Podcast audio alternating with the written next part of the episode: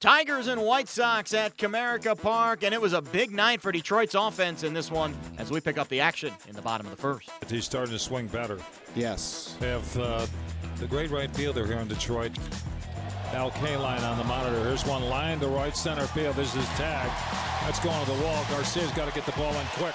They're sending Castellanos home. The throw coming home, going to be close, cut off. 1 0 Detroit on a rocket to right center field.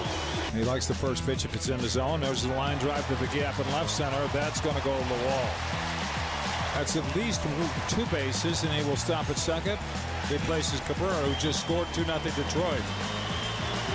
They have four hits with the three runs to the Tigers. And Holland's 2 2 pitch. A swing and a fly ball deep left center field. Melky Cabrera at the track. He's at the wall. This is off the wall for extra base. with one run in. Castellanos coming home. The throw there, it's going to be close. He's safe at home plate. I'm not so sure about the throw from Tim Anderson. Maybe in his haste, he just wanted to lob it in there, but two-run score on that double by Cabrera. He leads off the third. They lead five to one. Here's a swing and a long one left center field. This one's well out of here. Martinez hits a home run. To illustrate his home run totals, he's got nine. Oh, he doesn't have many at bats. Uh, six to one Detroit. He has more runs batted in than he does hits. They're swinging a shot on the ground past Davidson down the line. That's at least one. Karem's out to the playing field from foul territory, and into second base is Upton. He wasn't exactly running well either, and it just makes it ahead of the throw. Cabrera scoring Martinez is now 12 to 4 Detroit.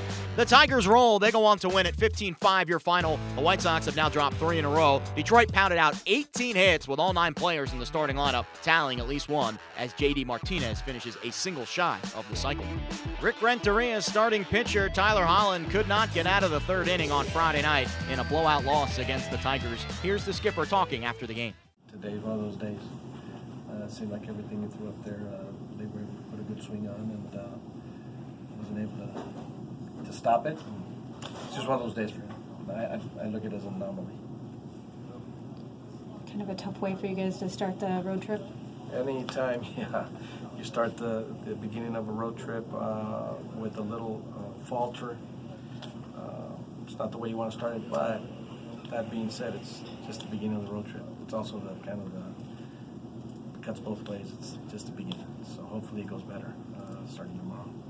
Do you notice anything on how in particular, just just Not a really. bad night? Yeah, just a bad night. I, I, I don't want to give it rhyme or reason. It's just it's just a bad night. Fulmer's a tough pitcher. You guys have given him trouble all three times. Take anything out of heart from that?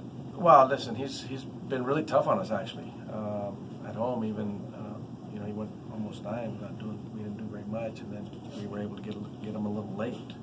Um, he hung in there, and then uh, even today he did a nice job for them. You know, I know he scored a few runs on them, um, but you're right, he's, he's tough. He's got some good stuff. His ball has a lot of action, a lot of life, and um, again, they're they're uh, another squad, uh, a good big league squad with some veteran hitters, and they were able to do both sides of it. And uh, today we we fell short. I mean, we kept battling.